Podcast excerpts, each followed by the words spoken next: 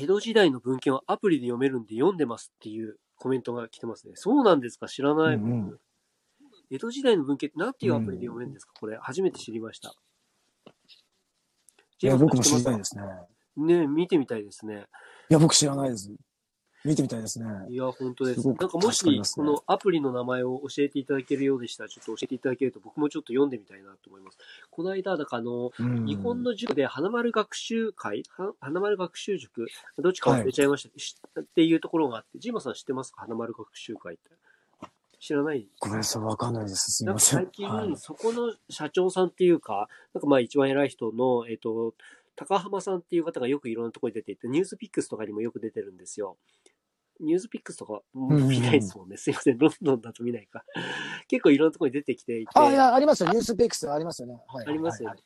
あれとかにも出ていたりとかするんですけど、この間ちょうどそ、まあ、やっぱり教育の方なんで教育の話をしていたら、やっぱり日本の教科書っていうのは、世界から見てもこれはすごいっていうふうに、えっ、と、思うっていう話をずっとしてたんですね。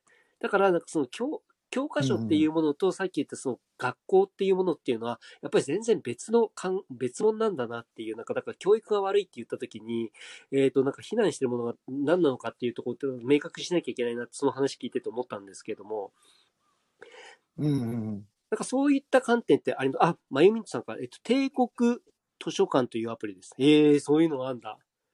へえ、すごいですこれ すごいね。ですね。これちょっと見てみたい。帝国図書館。なんかもう名前からしてすごいですね、なんかね。これすごいですね。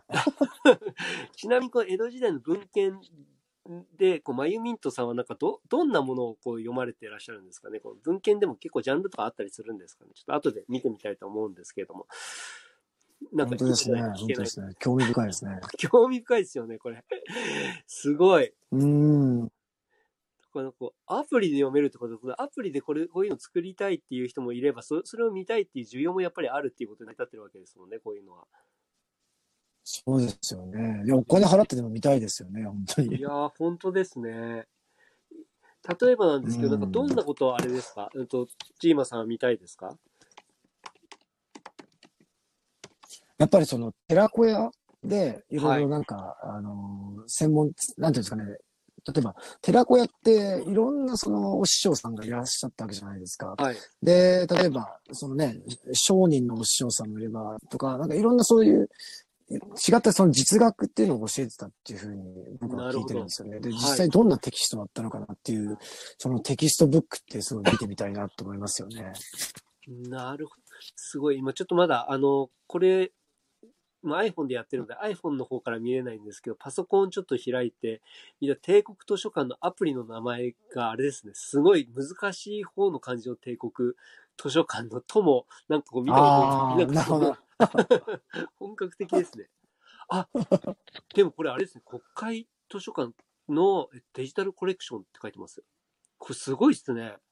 なるほど。そそれはだってもう本当の意味で、ね、あの、過去から全部出版されたものは保存してますもんね。そうですよね。そう、国会図書館だと全部収められてるから、その中から映像のものだけそうピックアップしてっていうことなのかな。これすごいですね、これ。うん。やばいかもしれない。あ、まゆみんつさんから。えっと僕も私は、学とかからスタートしましたって。あ、これもすごいですね。興味深い。へえ。あ、こんにちは。はじめまして。こんにちは。あ、ど。こんにちはどうもまさか呼ばれると思わなかったと思うんですけれど。呼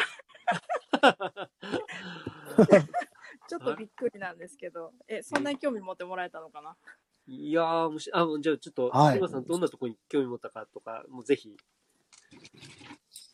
やっぱり、その、昔の文献とかそういうのって、はいあの、いろんな示唆あると思うんですよね。やっぱり戦争の後の日本の教育っていろいろ変わってしまった部分ってあるので、だからそれまでの教育のことってすごく知りたいんですよ。っていうのも、私の子供たちもすごくその、ラテン語で、あの、ギリシャ神話とかを学んでるんですよね、今。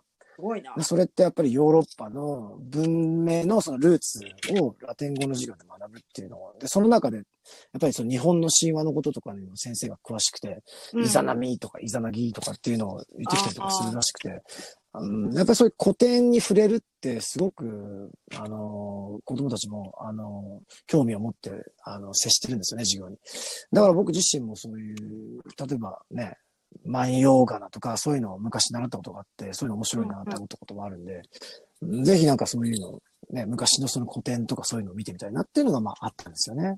ああ、なんかもともと私の祖父が、あの、この表を、あの、集めたりとか、自分で教えたりとかしてたんですよ。うーん。なるほど、なるるほど。はい。だけど、結局私は全く興味がなくって、で、あの、はい。だったんですけど、資料だけは私はもらってて、っていうのがあったんですよね。で、うん、あの、ななんかな、あの、まあ、古事記とかって結局、あの、まあ、公式のなんかこう歴史書みたいなんですけど、うん。それよりも歴史ってあるじゃないですか、結局、日本って。で、それが上津文っていう、あの、うんうんうん文献が残ってて、まあ、義書って言われてるんですけど、で、うん。私も、うんうんうんあの読んでたんですよ、上津文を。ええ すごい。へ読み切ったらしいんですけど、私全く興味がなかえ。った。へえ。あの今になるとものすごいやっぱりその神話ですよねその「古事記」とは違う、は結局瀬尾律姫とかはい逃げ早いってはいはいはい。るじゃないですか。はいはいはい。なんかそんなあたりが、まあ、私もまだ全然詳しくなくてなんかそういうところが出てきたりとかもするけど、まあそういうのもなんか調べたりとかあとはやっぱりその、うんうんなんですかね大正時代とか明治時代とかの文献が多いよそのアプリって。うーん。うんうんうんうん。でなんかそのこの時代ってものすごく個人であの出版するっていうことがあの多かったみたいなんですよね。ええなるほど。へなるほど。え。個人の思想っていうのがすごくなんかこう自由があったのかなっていうのがあってでそこ,、うんうんうんそこもなんかすごく興味があって読みで読み出したっていうのがあるんですけどすごい面白いです。なるほど、なるほど。なるほど。うん、なんかやっぱりあの思想的にあのなんかなんて言ったらいいのかな、うん、やっぱりその G に変えられちゃってるじゃないですか、うんうん戦後って。うんうんうんうん、まあ、しかり、あの、うんうん結局、こう、なんか日本人ってもっともっと、なんか、秘めてるものがあるのに、それ全部取られちゃったみたいな精神性そうをね、っですよね。うんうんうんうん。ていうのがあるので、なんかもっとね、自由なんですよ、やっぱり。ものすごい自由。ええまあ、大正デモクラシーっていうぐらいですもんね、当時ってね。いろんな意味で、あの、でもそういうなんかもう自由な思想っていうのが発達したって。そうそうそう、でも大正時代ってもうすでに西洋の文化に多分向いちゃってるんですよね。なるほど。ああ、なるほど。明治ってまだなんかこう江戸時代のなんか古き良き日本みたいなのってうんうんうんものすごく残ってたはずな感じがするんですよ。うんうんうん。うん、なるほど、なるほど。なんかそういう人のなんか明治とかその江戸時代の幕末を生きてた人のいきなんかこう意見っていうか喋りをなんか本で見れると、あのうんうん、なんかそのそのなんか感じが マニアックすぎる。ああ、なるほどね。なるほど、なるほど。すごいです。生き様を本人のその記述から読める可能性があるってことですよね。そうですそうですそうですそうです。だから全くその日本うん違った側面が見えてくるんじゃないかと思って私は。ああ、それは素晴らしいですね。うん、ありがとうございます。すいません。あれですマユミントさんは、あの、ど普段どんなことされてらっしゃる方なんですか？すごいなんか今の話聞いただけでもめちゃくちゃ興味が湧いたんですけど、もともとどうんどんな方なのかなっていうのがちょっと初めましてなんでちょっと聞いてみたいんです。はい。主婦です。主婦なんです。えーそうなんですか？へえ。ふ普段はなんか主婦をしながら、なんかこういう本が好きとかそういう感じで国会図書館のこのアプリに行き着いているわけではないですもんね。なんか、いやもうこれもちょっとずつですよね。この今世の中の起こってること、はい。からうんうん結局歴史が絡んでくるじゃないですか。はい。うんうんうんなんかもともとこの、このパンデミックがある前からこのアプリは知ってて、いろいろ調べてはいたんですけどう、ーん。うん。結局、神話とかその宗教が絡んでる話じゃないですか。はい今もすでに。はい。ずっとはい。うん理解することだから、そこのうんうんをうんまずたどらないとダメだなって思ったんですよね。うんうんうんうんだからなんかこう宗教もそのなんか最初は怪しげなこうなんですかね黒魔術的なヘルメス文書、うんうんうんうん。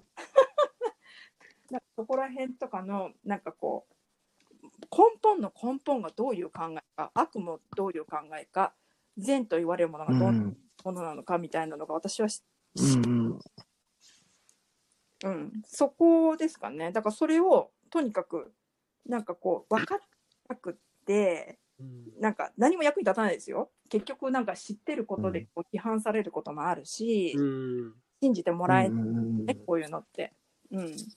うんうんうんうんなんですけど、何の得にもならないんですけど、いや、でも、真実は知りたいじゃないですか。はい。で、アメリカ人のお友達も、やっぱり真実知りたいって言うんですよ。うん。うんうんうんうん、だから、やっぱり、それ、真実を知るために動いてる感じですかね。うん。なるほど。探求 心がすごいですね。そういう意味で言うと。まあ、あの、今回も最後まで聞いてもらいありがとうございました。チャンネルの説明ページの方に僕がどんな人間なのかわかる2分ほどの簡易プロフィールのリンクを貼っています。また、音声配信についてやセルフプロデュースについての有料セミナーの講義が無料でもらえる LINE のリンクもあります。そして私のプロデュースしている書籍や SNS のリンクも置いてあります。インターネットを通じた出会い、すなわちネット縁が僕自身の人生を大きく変えたので、この出会いがあなたの人生を変える良いものになることを願っています。ではまた次の放送で会いましょう。